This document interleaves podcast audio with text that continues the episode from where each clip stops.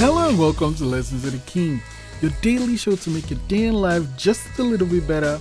Today's lesson, lesson 346, focus on the context. Right? You know, you can say something a certain way and it has an entirely different meaning from every other thing. The key is to make sure you know what the context is. When we take things out of context, like you can you can interpret almost anything however you want to.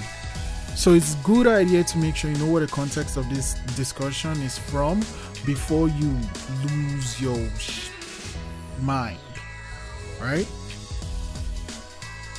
From 346, have you taken things out of context? I, I know I have. and it cost me. Lesson 346. Focus on the context. I'll see you tomorrow.